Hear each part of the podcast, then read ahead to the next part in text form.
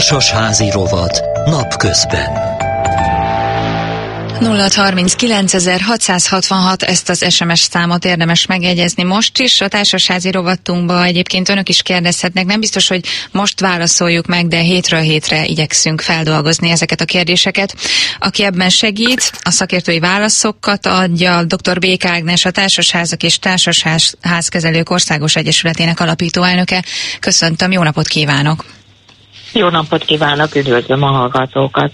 A mostani adásban hallgatói kérdéseket dolgozunk föl, hallgassuk is meg az elsőt. Tisztelt Bék Ágnes, társasházban lakom. Mindenkinek saját, másfélszer három méteres zárható pincerésze van. Van itt egy háromszor három méteres mosókonyha, 30 éve nem használjuk. Tárolás céljából egy összegben megvenném, vagy örökbérbe venném. Hogyan tehetem meg? Közös képviselővel, vagy közgyűlésen kell egyezkednem majd a lakókkal? Milyen feltételei lehetnek egy ilyen ügyletnek? Ágnes, öné a szó, a kérdést feltette a hallgató Herceg Tibor hangján. Milyen lehetőségek vannak? Hát végül is lehetőség az nem sokan. Gyakorlatilag a legfontosabb az, hogy ahhoz, hogy egy ilyen értékesítés történjen, tehát adásvétel, ahhoz legelőször fel kell ingatlanossal értékeltetni ezt a tárolóhelységet.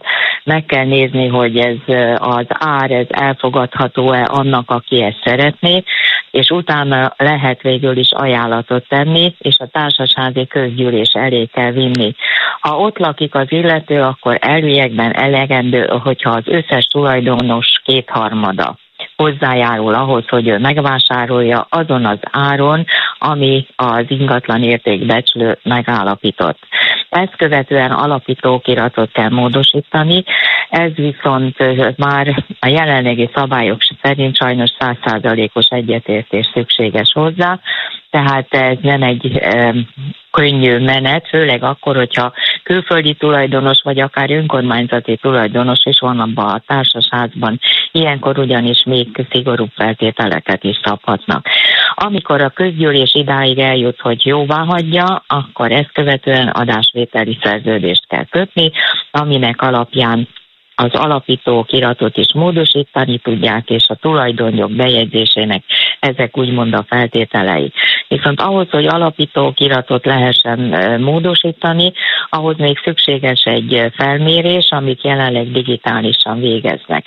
Amivel számolnia kell tehát az illető tulajdonosnak, hogy fizetnie kell a az ingatlan felmérést, értékbecslésnek a költségét, fizetnie kell az alapítókirat módosításának a költségét, és a digitális felmérés költségét is, ami végül is eléggé tetemes. Ez lassan a millió forintot is eléri. Hát valóban nem egyszerű, de ez miért ilyen bonyolult? Ennyi buktatója, veszélye lehet annak, hogyha valaki nem tudom, megvesz egy használaton kívüli mosókonyhát az alaksorban? Igen, mert az sajnos közös tulajdonban van. A közös tulajdonból először külön albetétbe kell helyezni ahhoz, hogy végül is forgalomképes legyen, tehát ennek a megoldását is végig kell csinálni, de ez célszerű esetlegesen egybe, tehát az adásvétellel egyidejűleg már az, alap, az új albetét alapítását is rendezni, tehát ez végül is nagyon hosszadalmas és nagyon költséges. Ennél talán egy kicsit egyszerűbb és talán kicsit olcsóbb is, hogyha úgymond bérleti szerződést köt az illető rá, ez viszont meg kell állapítani szintén a közgyűlésnek, hogy mennyi összegét adja bérbe, és akkor gyakorlatilag korlátlanul használhatja azt a helyiséget.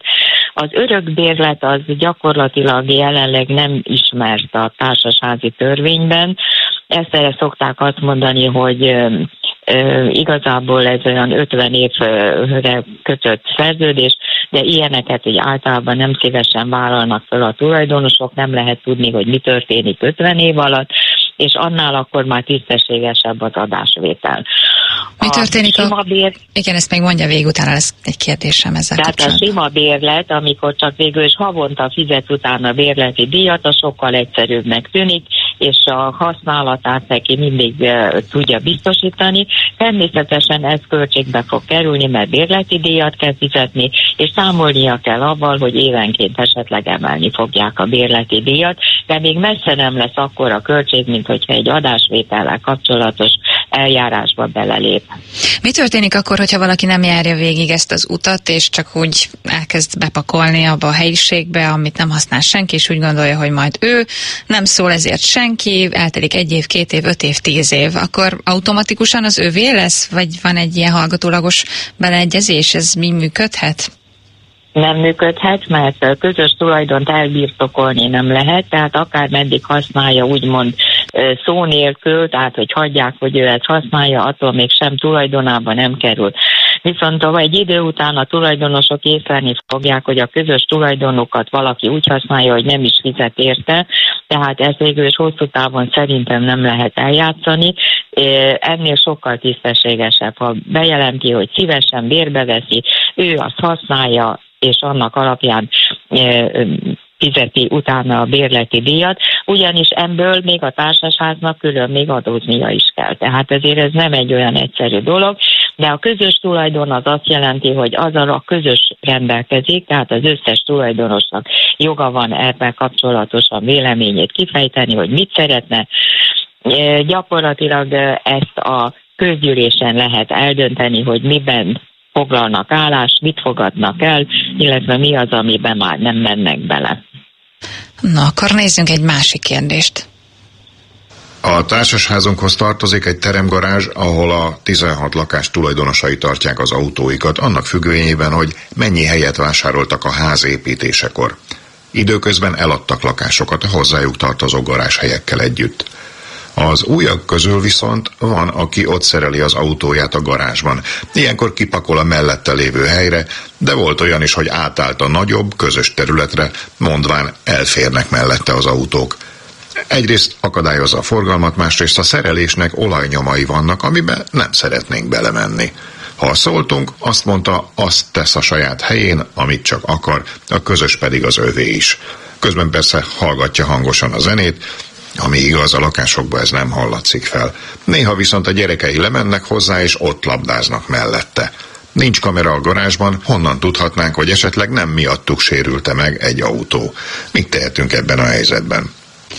Dr. Békágnest kérdezem, mit lehet tenni ebben a helyzetben? Szabálytalan-e, amit ez a garázs tulajdonos tesz? Természetesen szabálytalan, mert a társasági törvény szerint ugye mindenki a saját tulajdonát valóban használhatja úgy, ahogy neki tetszik, de a másik autó beálló helye az már nem az övé. Azt nem veheti igénybe úgy, hogy nem beszéli meg a tulajdon, másik tulajdonossal, nem állhat be egy nagyobb helyre, tehát gyakorlatilag az egész teremgarázs nem az övé. Ő neki van egy beálló helye, amin beállhat az autóval.